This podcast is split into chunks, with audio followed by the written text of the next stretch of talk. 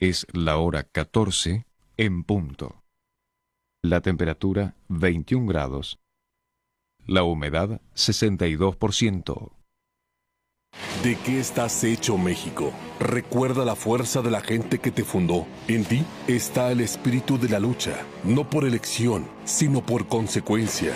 No elegimos ser guerreros. La adversidad nos hizo herederos de mujeres guerreras, de filósofos, ingenieros y emprendedores. En nosotros no cabe la derrota. Hoy más que nunca México, recuerda de qué estás hecho. Fuerza por México. Habla Andrés Manuel López Obrador. Dijimos que íbamos a respetar la libertad de expresión y cumplimos. Ningún periodista es perseguido, censurado, hasta se insulta al presidente, pero no hay represión. Ya no hay moches porque ahora el presupuesto va al pueblo, pero hay libertades. Se garantiza el derecho a disentir. Hechos, no palabras. Tercer informe. Gobierno de México. Las ideas, conceptos, criterios y comentarios expresados a continuación son responsabilidad única y exclusiva de los conductores y participantes del programa. No representan el criterio o ideología de institución o tercera persona, de la Fundación Nikola Tesla AC o de esta radiodifusora, XHAWD 107.1 MHz, Magnética FM.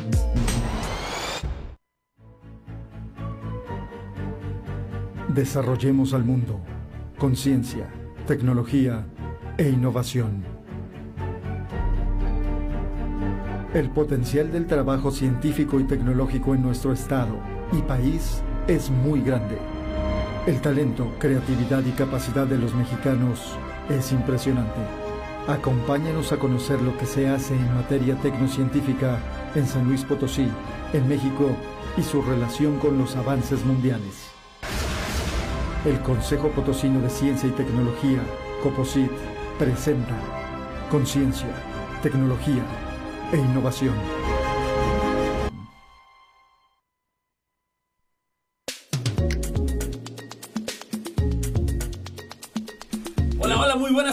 Saludándoles de las instalaciones Magnética en el 107.1 de FM y transmitiendo desde el punto más alto de San Luis Potosí, México. Bienvenidos a Coposit Radio, programa del Consejo Potosino de Ciencia y Tecnología. Yo les saludo a nombre de la doctora Rosalba Medina Rivera, directora general del Coposit. Yo soy Edgar Jiménez y por favor, sígase cuidando. Ya estamos a días, a días de que comience el ciclo escolar. Yo sé que, bueno, va a haber cuestiones de que hay quienes sí regresan de forma presencial, hay quienes regresan de forma híbrida, esto de un rato presencial, otro rato en línea, y hay otros que van a continuar en línea, sin importar la modalidad, así usted esté, o sus chavos, sus hijos, estén estudiando en línea, bueno, pues no falta esa salidita luego a la tienda y ve y cómprame esto, o, o que vamos rapidito al, supermercado.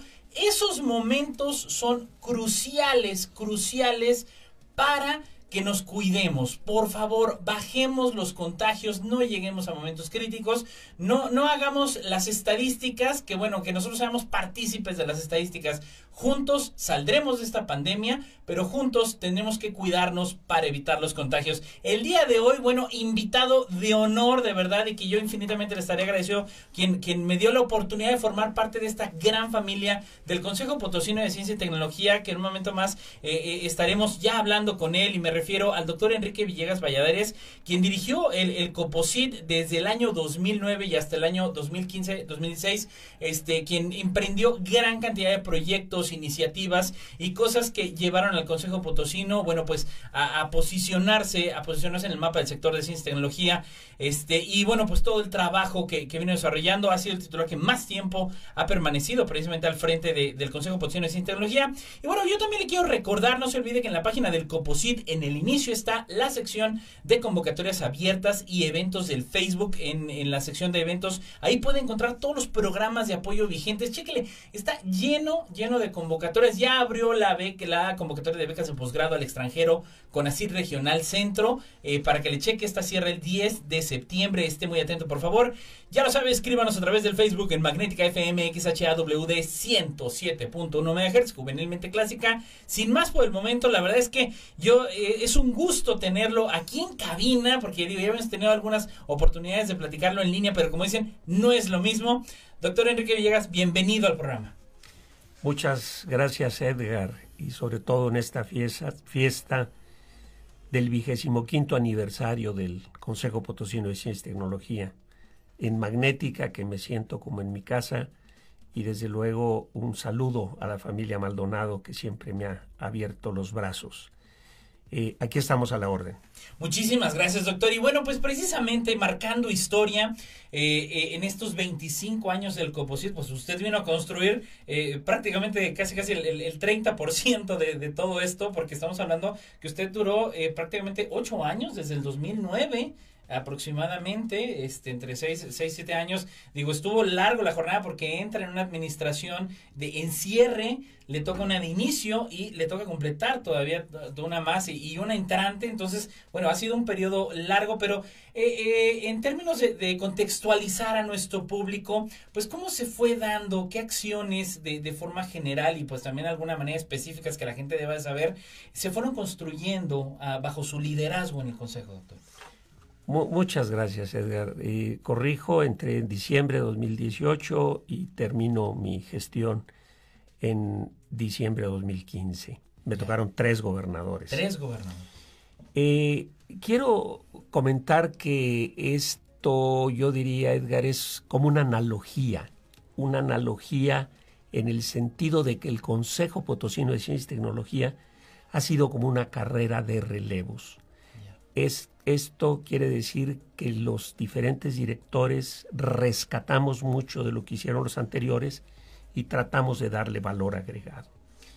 Para esta reunión que platicamos previamente, yo la voy a dividir en cuatro partes. Primero, eh, el rumbo estratégico que dimos, las redes que conformamos, platicar un poco de divulgación, de vinculación, financiamiento, la tercera parte, y la última, la formación de recursos humanos y desde luego el tránsito que tuve como presidente de la Red Nacional de Consejos y Organismos Estatales de Ciencia y Tecnología, mejor conocido como Red NACECIT. Yo diría, eh, eh, estimado er-, Edgar, eh, gentil auditorio que nos escucha, que lo que primero hicimos fue tratar de definir un rumbo estratégico, entender qué es eh, un consejo o qué debe ser un consejo estatal de ciencia y tecnología. Y bueno, pues consideramos, y sobre todo el de San Luis, es un organismo descentralizado para la creación de política pública y acciones que impulsen la ciencia, la tecnología e innovación. El segundo elemento es cómo hacerlo. Era la pregunta que nos, fue la pregunta que nos planteamos. Y esto fue a través de la articulación de la academia, el gobierno y el sector empresarial. Y tal vez la parte más importante, ¿para quién? Y para quién es para la sociedad. Es decir, lo que nosotros buscábamos, buscamos eh, es impulsar el desarrollo económico, incrementar la competitividad del Estado, pero sobre todo con un impacto en bienestar, en bienestar social para San Luis Potosí. Y ahí teníamos eh, como punto de partida eh, lo que nosotros hicimos fue plantear dos redes que consideramos que deberíamos impulsar, insisto, un equipo de trabajo, no Enrique Villegas, sino el equipo de trabajo que estaba muy comprometido, entusiasmado y que gracias a ese equipo logramos muchas cosas. Esas dos redes eh, eh, voy a platicar posteriormente de ellas. Pero otro aspecto que creo que hay que resaltar, se inició la creación del Sistema Estatal de Ciencia, Tecnología e Innovación. Esto eh, estaba liderado por la Universidad Autónoma de San Luis Potosí y estaban pues el IPC, el Colsan, en fin, la Universidad Politécnica presentes. Y aquí lo, lo que hicimos fue buscar una referencia valiosa y fue precisamente el modelo yucateco. Entonces invitamos al doctor Raúl Godoy, que fue director de la Facultad de Medicina en Yucatán, rector de la universidad, secretario de Educación y finalmente secretario de Ciencia, Tecnología e Innovación. Y un modelo muy interesante y lo que tratamos de hacer es tomarlo como base y ya no me tocó concretar este sistema, pero se sentaron, se sentaron las bases. Ahora, si me permites, me gustaría mucho platicar un poco y ya enfocarme a divulgación. Adelante, doctor, adelante, genial. Esta, que es tu área, Edgar, no es la mía. Eh, tú, Rosma, en su momento. Así es. Me, me entusiasmaron porque, porque la verdad, la divulgación es una actividad hermosa, pero una actividad que, la, que lo, las personas que lo hacen, lo hacen, como decimos, por amor al arte. ¿Qué hicimos en materia de divulgación? Bueno, primero apoyarnos en los divulgadores que, estaban en las instituciones de educación superior y en los centros públicos de investigación. Gente maravillosa. Luego formamos el, famoso Club de los Curiosos para despertar en esos niños ese interés por los aspectos científicos, tecnológicos y desde luego en aplicaciones como es la innovación. El programa de, Conectados, direccionado precisamente a jóvenes. Y se desarrolló una buena cantidad de personajes que tienen que ver con las cuestiones ambientales, de salud, las tecnológicas y la de innovación. Y ahí sí surgen Lino, Terra, Tecnito, Innova, el doctor C, que este, bueno, era mayor y por ahí en las caricaturas me ponían a mí. La doctora C, tuvimos un gran promotor eh, eh, eh, ruidoso, que era un robot y hizo un trabajo hermoso. Un día se nos enfermó, lo tuvimos que mandar a curar a Estados Unidos y andábamos teniendo problemas con las cuestiones de impuestos porque no los querían cobrar. Y desde luego el personaje maléfico que no falta en, en todas las aventuras, sobre todo de niños, que, que disuade, que, que trata de que los niños no aprendan y que fue Infector. Genial, genial. Y, y se hicieron acciones muy interesantes, eh, Edgar, distinguido auditorio. Por ejemplo, una obra de teatro, en donde pues aparecía Infector y trataba de que los niños no, no se apasionara por los aspectos científicos y tecnológicos. Y esta, obra de teatro la tuvimos en San Luis y en varios lugares del estado. Construimos o, más bien formulamos un taller de periodismo científico. ¿No te acuerdas aquel, aquel periódico que tenía Manuel Meneses? Sí, claro, I más D. I más D. Y yo veía que los artículos eran muy interesantes yo lo que, lo que quisimos con el grupo de trabajo es que nuestros divulgadores aprendieran a escribir artículos científicos. De hecho, el taller era una parte teórica y una práctica eh, eh, publicando un artículo. Así es. Hicimos los encuentros de divulgación, se reactivó el vagón de la ciencia que estaba abandonado ahí en el parque Tangamanga y lo pudimos volver a, echar a volar, como luego, luego se dice ahora el vagón y me tocó en la gestión que pasara al, eh, museo del ferrocarril en donde está ahora y sigue cumpliendo su función de divulgador de ciencia, tecnología. Continuamos con los veranos de la ciencia. Estos ya venían eh, celebrándose en instituciones de educación superior, centros de investigación, y bueno, estuvimos presentes. Eh, adquirimos el, domo curioso, que me imagino que todavía está trabajando con él. Caminando, caminando. Así que de hecho se acaba de poner escasas, hace tres semanas en el Museo Francisco Cosío, que ya se imaginará usted la postal, ese lugar tan bello como es el Cosío, con el pasto y todo, y ahí pusimos el domo y bueno, asistentes en el marco del 25 aniversario y del 50 aniversario precisamente del Cosío. Excelente. Muy padre. El jardín del desierto, yo creo que esta es otra de las cosas que me parece que fueron maravillosas. Tenemos alrededor de 500 especies de cactáceas y suculentas con toda una explicación para niños sobre nombre científico, estatus, en qué entidades de la República están presentes. El Teatro Solvay, que un teatro al aire libre para niños y el curioso móvil. Claro. Claro. Yo hubiera querido que fuera un tráiler como los de Jalisco, pero Jalisco, bueno, creo, creo que cumplió su función, ya que Así fuimos es. a 58, a los 58 municipios eh, en divulgación. Absolutamente, doctor. Y bueno, que de verdad es, es, es increíble toda esta labor que se ha hecho. Ahorita regresando, ya estamos platicando un, poquito precisamente a- acerca de la misma red de divulgación que usted promovió en el año 2010. Pero bueno, ustedes que nos están escuchando, apenas estamos iniciando Composit Radio. Tenemos invitado de honor al doctor Enrique Villegas Valladares. No se vaya.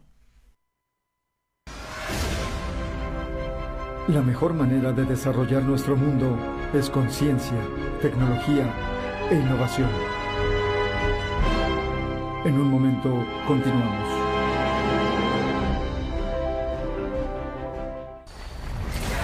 Hacemos radio para los ciudadanos hispanoparlantes del mundo. Magnética FM tiene para ti información fresca, noticiosa, de las principales radios oficiales del mundo las 24 horas. Magnética FM. Somos una emisora eminentemente ciudadana, eminentemente productiva, juvenilmente clásica. Esta es la hora en Magnética. Es la hora 14, 16 minutos. La temperatura 22 grados. La humedad 6%.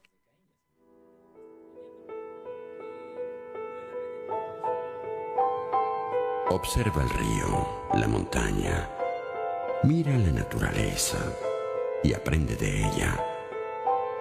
Sé uno con lo que te rodea.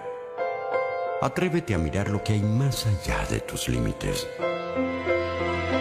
Comienza la aventura de conocerte. Cambia lo que eres por lo que deseas ser. Quita de tu mente las interferencias innecesarias.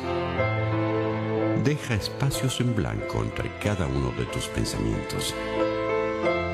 Escucha la música que hay dentro de ti. Imagina que puedes evolucionar y evoluciona.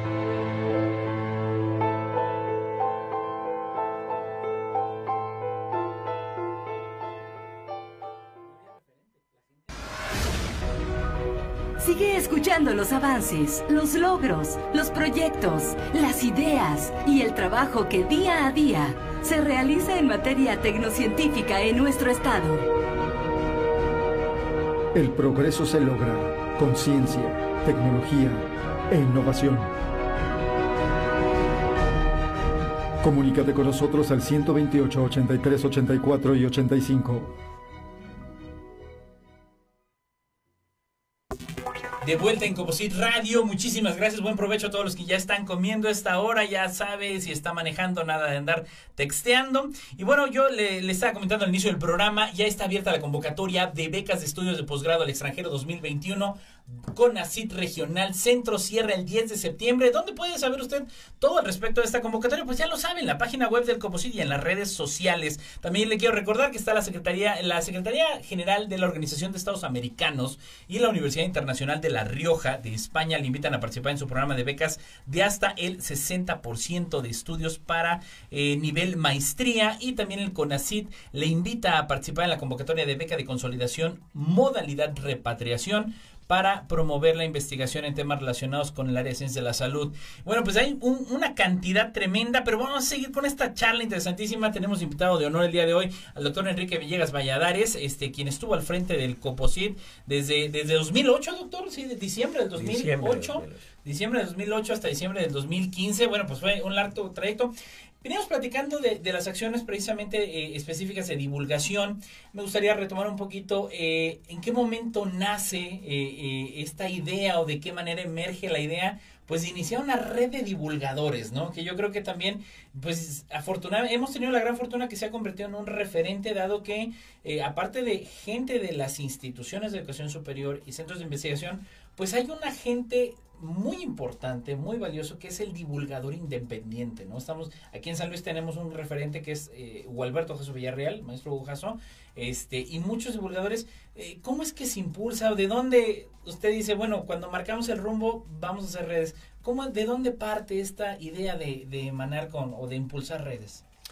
Bien, eh, Eder, como, como te comentaba, eh, esta es una carrera de relevos. Los directores anteriores, eh, el énfasis más grande lo pusieron en materia de divulgación. Yo quise rescatar ese trabajo y desde luego, como, como lo comentaba, darle un valor agregado. Entonces nos dimos cuenta que había, qué bueno que mencionas, gente como Jasso, como Janet Alemán, eh, gente hermosa. De hecho, tú estabas en aquel tiempo en USEM. sí, sí, sí. Eh, y me llamaba la atención porque pues tú eres ingeniero y decía, ¿qué está haciendo un ingeniero en divulgación? Sí, Pero es, era esa, esa pasión. Bueno, entonces primero fue una herencia. Claro. Y segundo, lo que buscábamos es profesionalizar esa actividad. Que, eh, que fuera eh, atendida por gente que tuviera la vocación de divulgar. Y nos encontramos con, con grupos muy interesantes. Por ejemplo, había un grupo, Julieta Fierro, el, el- el Ujú. grupo que lleva el nombre de una gran divulgadora, que después, bueno, hicimos eh, una gran amistad. Así es. Entonces, pensamos que era importante no continuarlo, sobre todo porque era la oportunidad de que muchos jóvenes pudieran eh, enamorarse de la ciencia, la tecnología y la innovación. Era la oportunidad de que abrazaran carreras científicas, que despertáramos en ellos el interés por la investigación. Y creo que se cumplió, que se cumplió en buena medida. Creo que el reto más grande que tuvimos fue cuando tú iniciaste una divulgación hacia todo el interior de nuestro estado y el reto fue, que me acuerdo que te dije, lo tenemos que tener en las eh, 58 municipios del, de- de- del estado de San Luis Potosí. Y esto significó, porque me tocó formar parte, llegar a un lugar en la mañana, en la tarde desmantelar e instalarse en el siguiente municipio. Y yo creo que fue algo eh, muy, muy importante.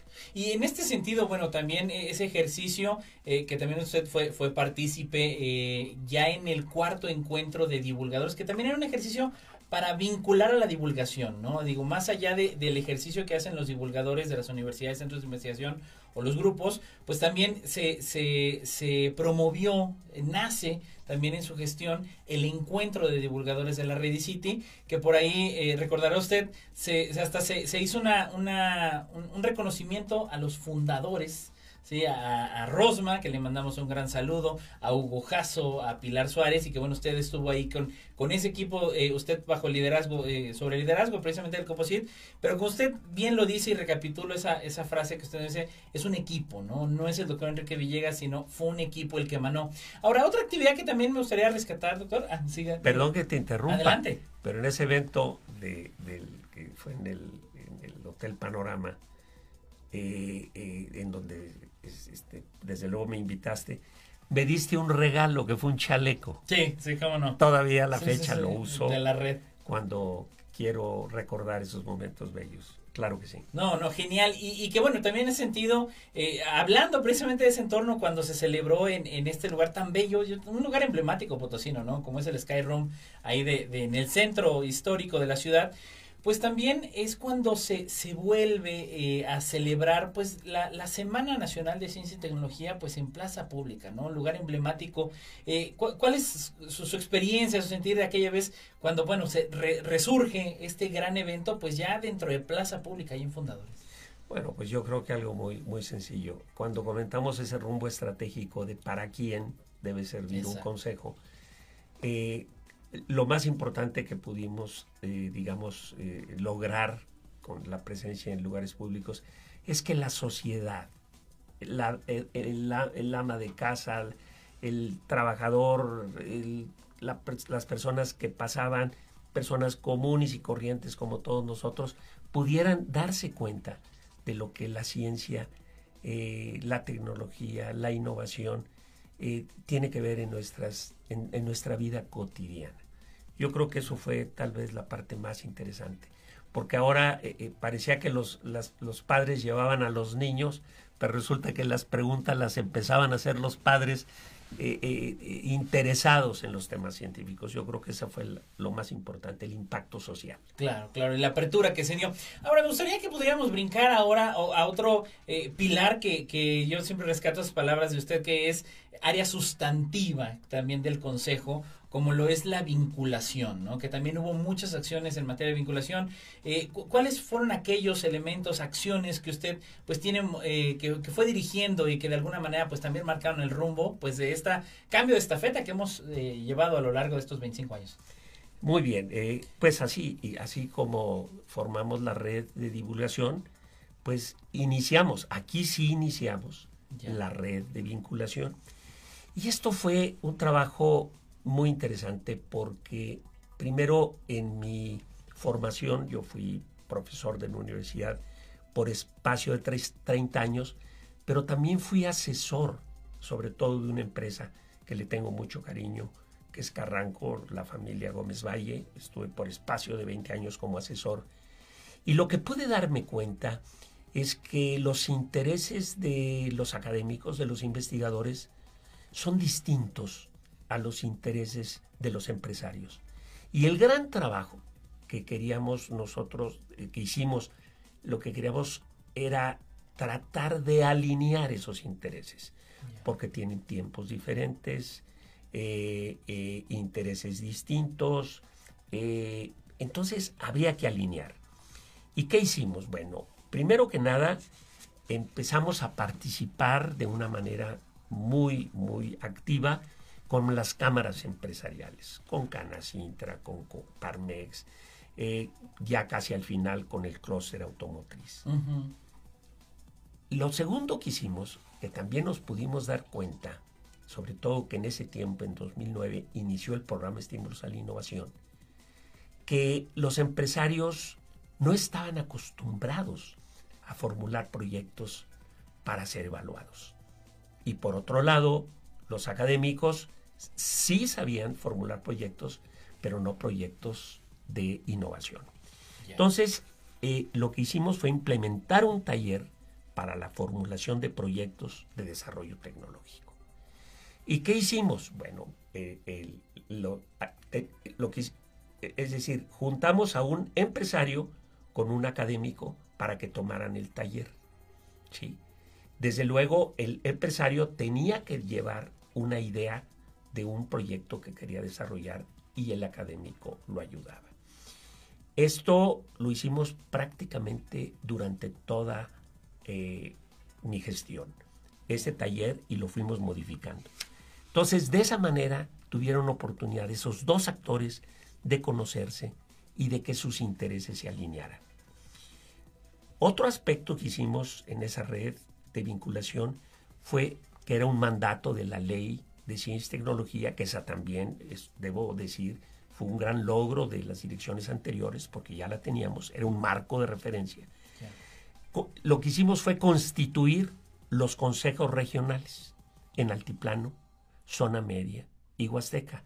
Y lo hicimos sobre todo con personas con mucha ascendencia en el término académico, empresarial, pero también social. Y, que bueno, en ese sentido, platicando eh, en este contexto ahorita de los Corecí, doctor, eh, eh, ha sido fundamental ese ejercicio de la descentralización. Pero bueno, acompáñeme, vamos rapidísimo, vamos a ir a otro corte, doctor. Este, que, que la verdad yo estoy interesadísimo de cómo se fue dando este aspecto de la vinculación, porque si algo nos dicen por ahí es que solo puedes ir rápido, pero solamente acompañado puedes llegar muy lejos. No se vaya, estamos llegando a la mitad de Composite Radio. La mejor manera de desarrollar nuestro mundo es con ciencia, tecnología e innovación. En un momento continuamos.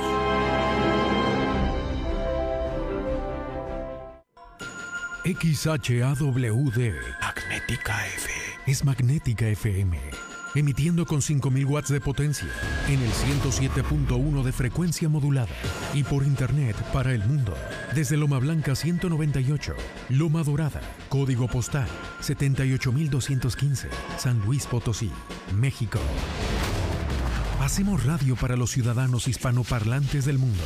Magnética FM tiene para ti información fresca, noticiosa, de las principales radios oficiales del mundo, las 24 horas. Somos una emisora eminentemente ciudadana, eminentemente productiva. Con 16 años al aire. Magnética FM, juvenilmente clásica. Magnética FM. Esta es la hora en Magnética. Es la hora 14, 30 minutos. La temperatura 22 grados. La humedad 6%.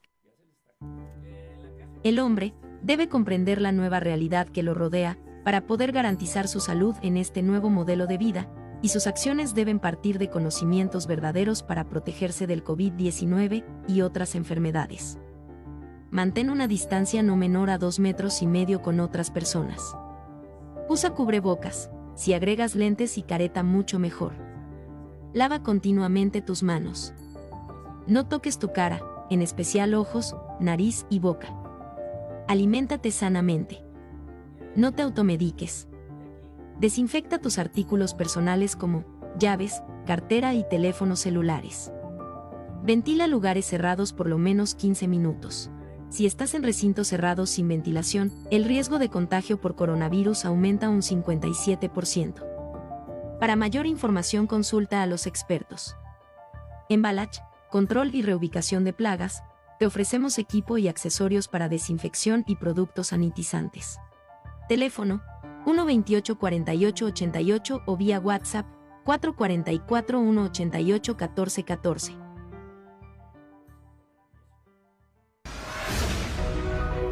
Sigue escuchando los avances, los logros, los proyectos, las ideas y el trabajo que día a día se realiza en materia tecnocientífica en nuestro estado. El progreso se logra con ciencia, tecnología e innovación. Comunícate con nosotros al 128 83 84 y 85.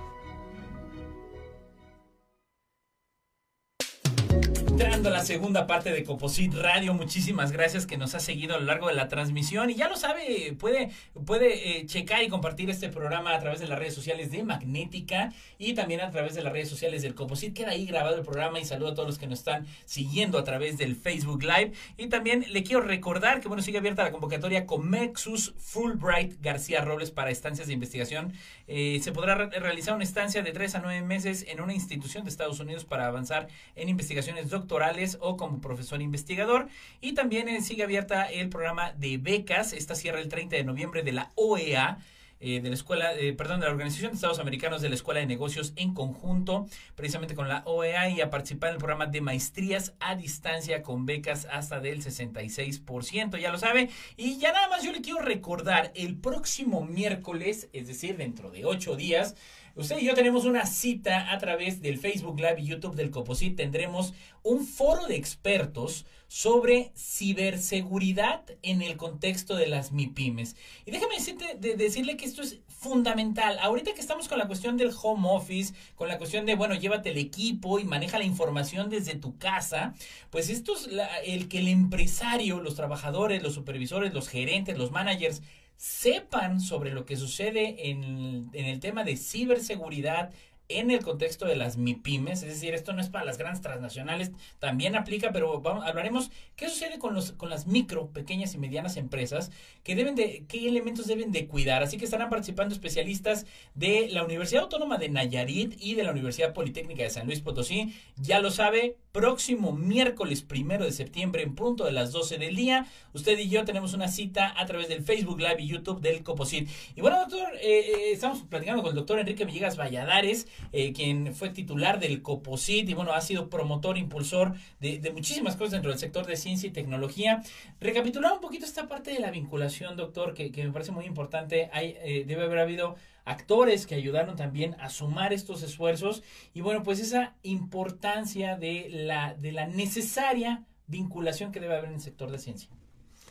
Muy bien. eh, debo, debo confesar algo, que cuando iniciamos esta red, la actividad de vinculación, sobre todo en las instituciones de educación superior, era anárquica, es decir, cada quien le entendía de una manera diferente, era menospreciada porque no se le daba ningún valor, sobre todo en un sistema nacional de investigadores, eh, y estaba un poco devaluada.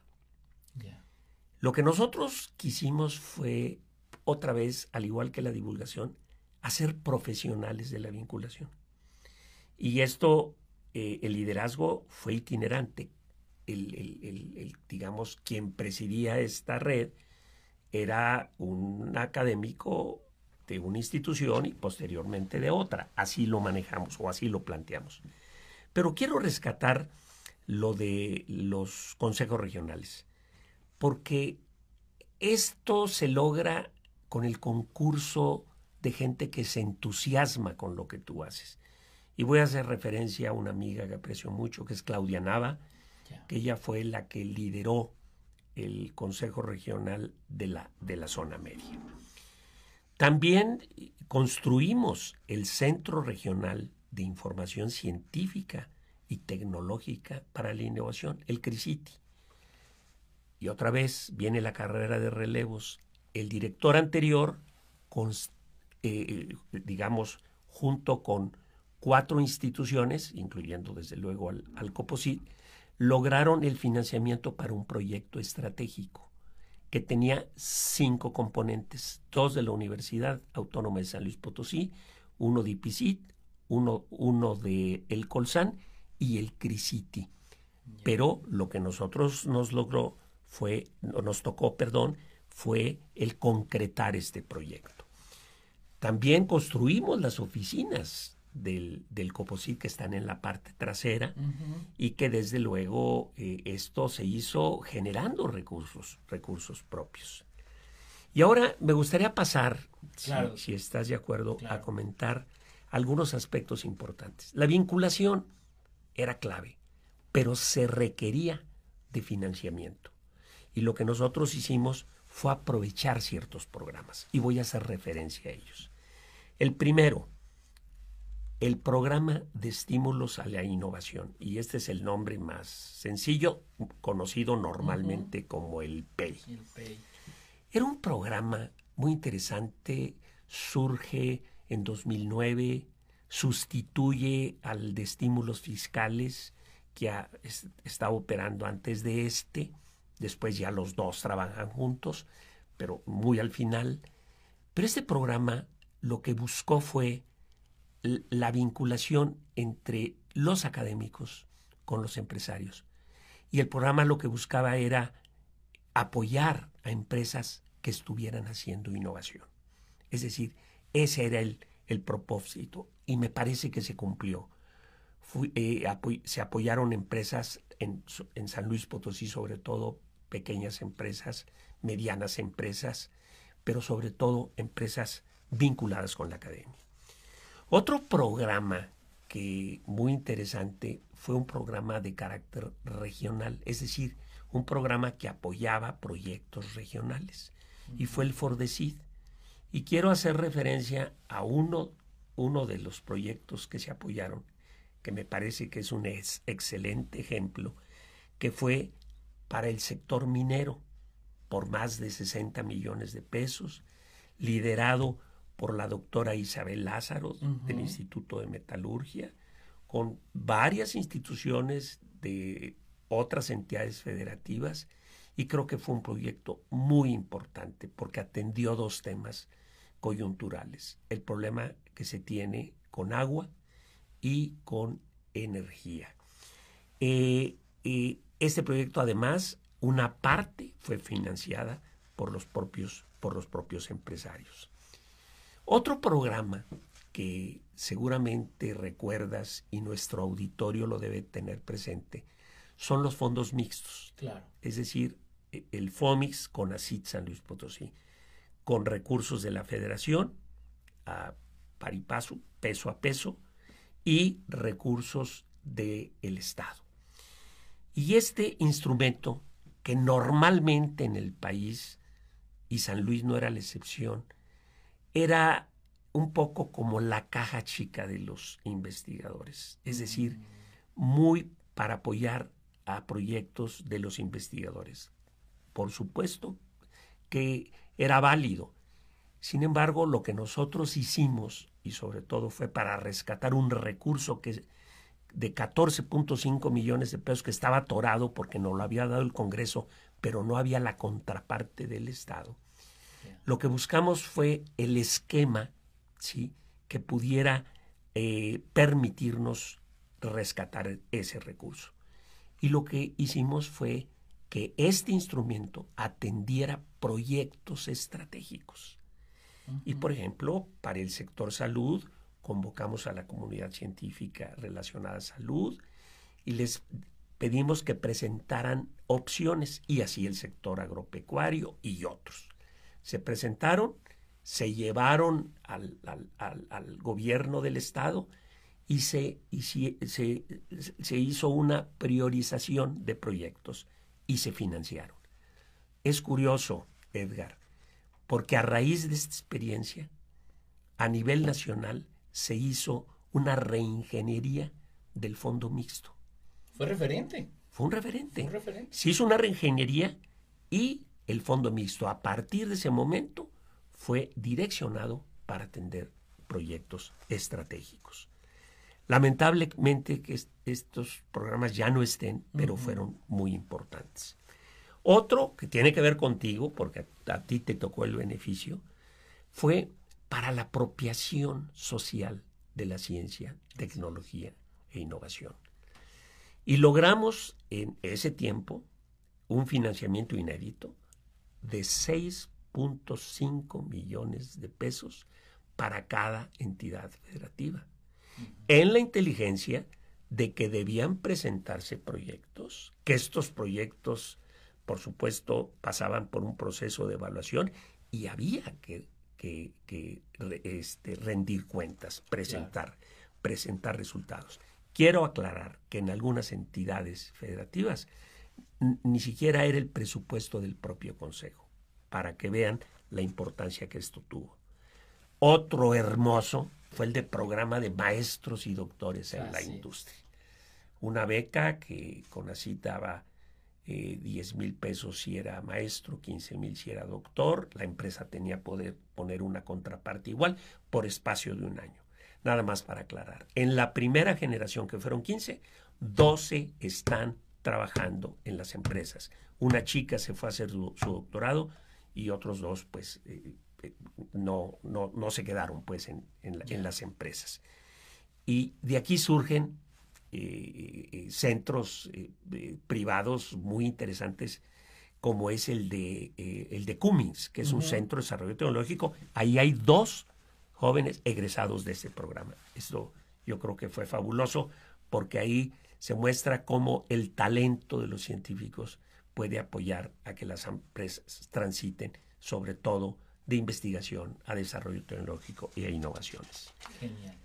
En formación de recursos humanos, yo creo que el gran resultado es, eh, y el gran ejemplo de descentralización que tuvimos, ya que las becas al extranjero se decidían en el Estado.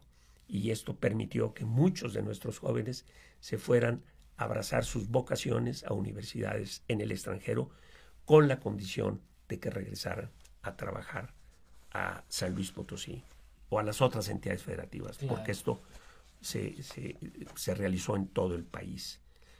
Hicimos cursos, talleres, diplomados para académicos y empresarios. Pero sobre todo, yo creo que lo que más hermoso en formación de recursos humanos logramos fue la consolidación de un grupo de trabajo del Consejo Potosino de Ciencia y Tecnología, en donde todavía a la fecha están presentes esos grandes, de verdad, eh, colaboradores, eh, eh, amigos, mi familia del Coposit, a quien, tan, a quien tanto quiero. Y de eso extraño mucho. Nuestra Navidad, en donde poníamos las esferas, éramos las imágenes de cada uno de nosotros. Este, los, el festejo de cumpleaños era una familia. Ese grupo yo creo que es algo de lo cual me siento sumamente orgulloso. Y yo diría, ya como eh, corolario, y me toca al final, los últimos dos años, presidir la red nacional de consejos y organismos estatales de ciencia y tecnología. Porque no en todo el país hay consejos. Así es. En algunos lugares hay institutos, como es el caso de Sinaloa, de Aguascalientes. Eh, eh, en otros hay secretarías, como es en la Ciudad de México, en eh, Jalisco, en Morelos y en, en Yucatán. Y en esta parte yo creo que el gran logro que tuvimos, y digo desde el Coposit porque solo pude haber presidido la Red Nacecit gracias a que tenía un equipo de trabajo y que el Consejo funcionaba como un tren sobre, sobre su, su vía. Eh, nos convertimos en el aliado estratégico del CONACYT. Así es. Puede ser que muchos de los programas que implementó el CONACYT no hubieran tenido el éxito en la implementación que tuvieron si no hubiera sido gracias a los consejos y organismos estatales de ciencia. Obtuvimos financiamiento, porque mucha eh, del trabajo que nosotros hacíamos para CONACYT nos era eh, remunerado, nos, nos, nos eh, daban una compensación por ese, por ese esfuerzo. Publicamos casos de, de, tecnológicos y de innovación. De hecho, publicamos tres libros durante esa presidencia y la idea que buscábamos en ese tiempo era, tú te acordarás, que todas esas experiencias, las buenas y las malas, quedaran documentadas, porque era un elemento de aprendizaje, de discusión y de buscar cómo hacer mejor las cosas. Eh, y, otro que fue un logro acompañado, porque eh, en ese tiempo quien presidía eh, la Comisión de Ciencia y Tecnología en la Cámara de Senadores, Alejandro Tello, ahora gobernador de Zacatecas, trabajamos juntos, juntos, una iniciativa que emana de su comisión, pero como Red Necesito hicimos juntos, para que las multas electorales fueran a las federales, a CONACYT, y las estatales a los eh, organismos de ciencia, tecnología e innovación. Eh, no en todas las entidades federativas se aprovechó desde aquel tiempo. Eh, en mi caso, simplemente hicimos la gestión, no tuvo eco y la administración ahora de la doctora Rosalba Medina lo pudo capitalizar y es pues una fuente de financiamiento importante y además porque están financiando otra vez proyectos estratégicos y apoyos, como es el caso de, becas.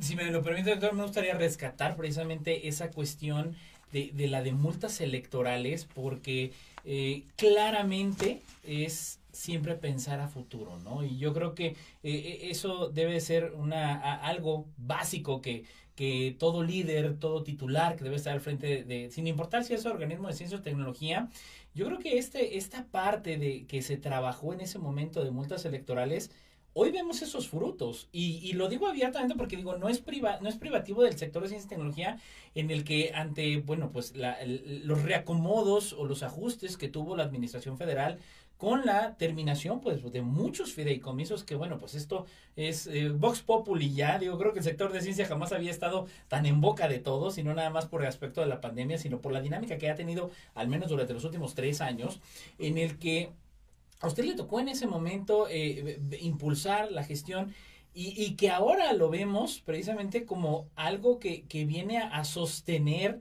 pues también esa falta de aquellos fideicomisos y en el que multas electorales se viene a convertir en, en, el gran aliciente del impulso de proyectos de innovación.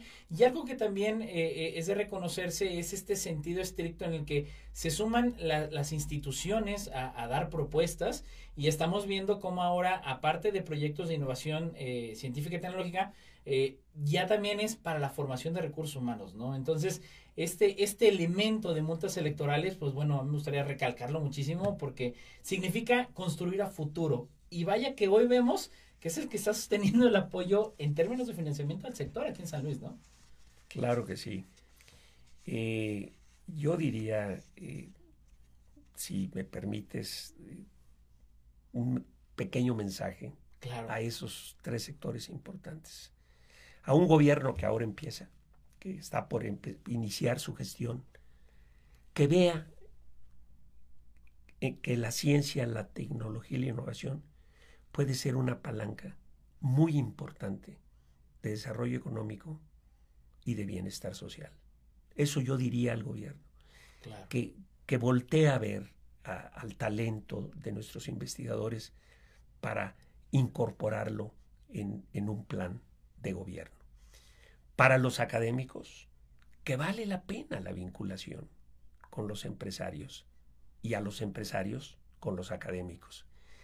Ya no hay programas, no importa, pero los proyectos con un buen plan de negocios, seguramente en el análisis que se haga o, o, cuando se haga el análisis y encuentren que hay una perspectiva de una tasa interna de retorno interesante para su negocio, pues los emprendan. No necesitan de programas. Si se justifica financieramente, estratégicamente o porque vale la pena incursionar en ese mercado. Entonces yo diría que es esa parte. Y lo otro, pues que si, si tú me preguntaras cuál es la reflexión final que me deja a mí esta charla, es que en la vida hay que sembrar. Claro. No importa si uno no es el que cosecha. Lo importante es que coseche la sociedad y que el día de mañana tengamos de esos niños de ahora, sí, que muchos de esos niños de ahora abracen vocaciones científicas y tecnológicas. Y que muchos niños de ahora, que el día de mañana se hagan empresarios, piensen que tienen que estar innovando si quieren estar presentes en un mercado.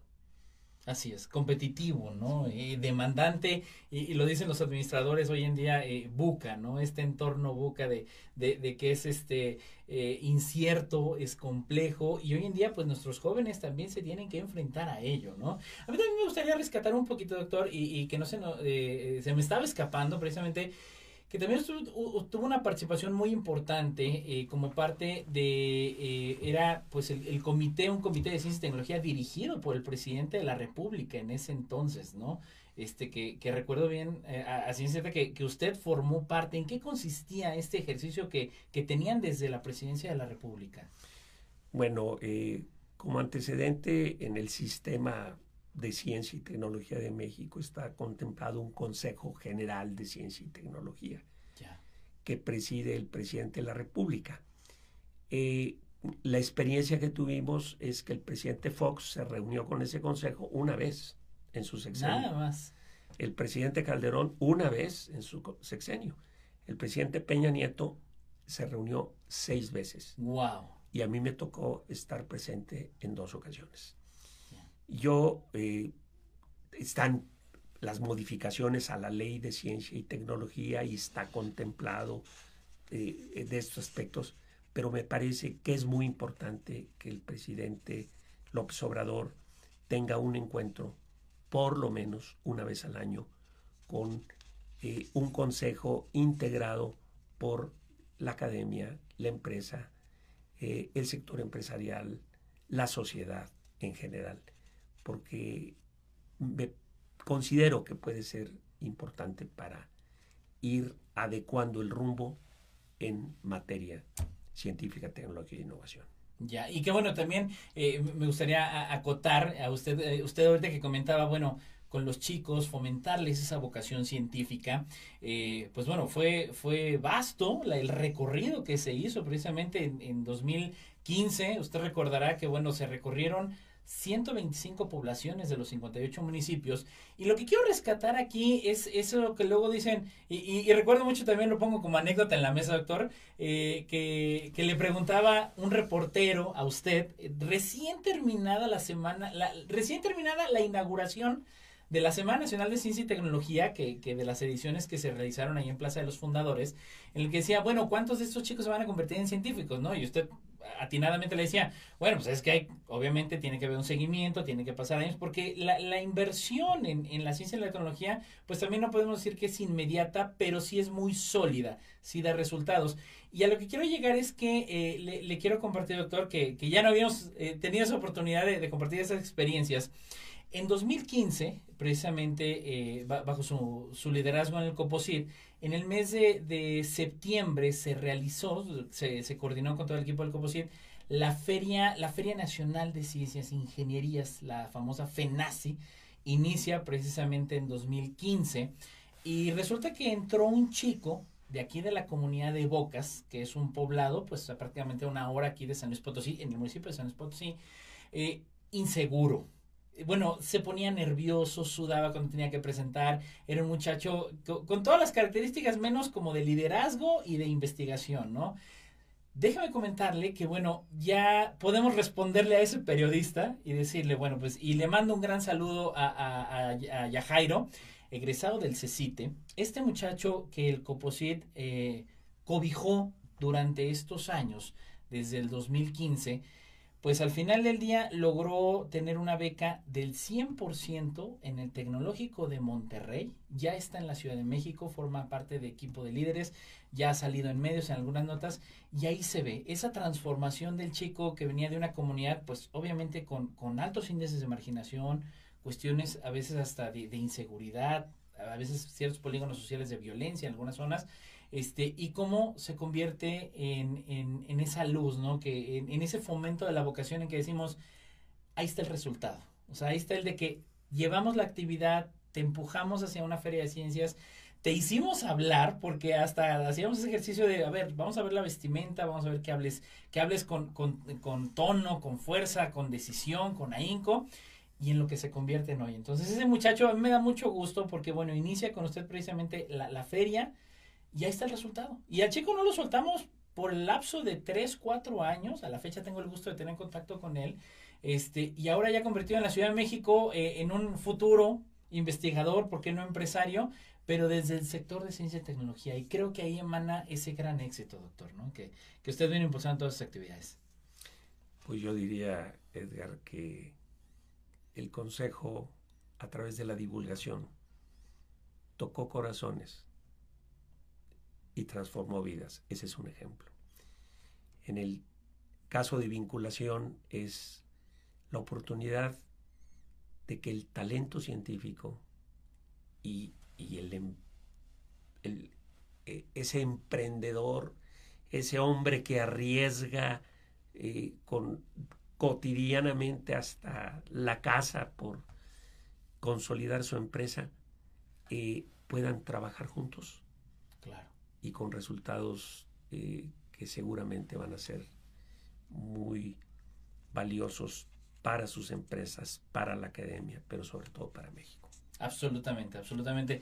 Doctor, pues bueno, yo quiero aprovechar el espacio de verdad eh, para, para, para agradecerle, decirle, gracias doctor, usted me dio la oportunidad de formar parte de esta, como usted lo dijo, familia Coposit, y, y que y que estamos para la población, para la gente, para transformar vidas, para impulsar a, las empresas, para formar gente y nos debemos a la población, pero eh, de, a título personal y aprovechando este gran espacio que nos ofrece la Fundación Nikola Tesla, la familia Maldonado para el, Consejo Potosino de Ciencia y Tecnología, eh, pues esa, también usted transformó vidas en términos de que pudiéramos llegar a más gente, de que pudiéramos sensibilizarnos de lo valioso que es eh, darle conocimiento a la gente para que tenga juicio crítico y, tenga una mejor vida. Así de sencillo, se resume en una mejor vida. Doctor, gracias de verdad y pues un honor el que haya estado con nosotros hoy en Coposit Gracias a ustedes y al auditorio que nos escuchó y a todos esos compañeros que trabajamos juntos, que, como dice la canción, que les vaya bonito. Así es, así es. Pues estuvo con nosotros el doctor Enrique Villegas Valladares, eh, quien fue titular del COPOSIT desde 2008 hasta el 2015. Ha sido un verdadero honor y también a usted que nos haya acompañado a lo largo de esta transmisión. Recuerde que en COPOSIT seguimos trabajando diariamente para atenderle de forma electrónica y telefónica. Siga nuestras redes sociales. Gracias a la Fundación Nikola Tesla, en los controles Robert Alonso. Saludo a todo el gran equipo del Coposit y a nombre de la doctora Rosalba Medina Rivera, directora general del Coposit. Yo soy Eder Jiménez. Nos vemos y escuchamos el próximo miércoles. Y claro, la ciencia y la tecnología nos dan más opciones. Nos abren más puertas. Nos amplían horizontes. Te esperamos en la próxima emisión de Conciencia tecnología e innovación. A través de Magnética FM, un programa del Consejo Potosino de Ciencia y Tecnología, COPOSIT.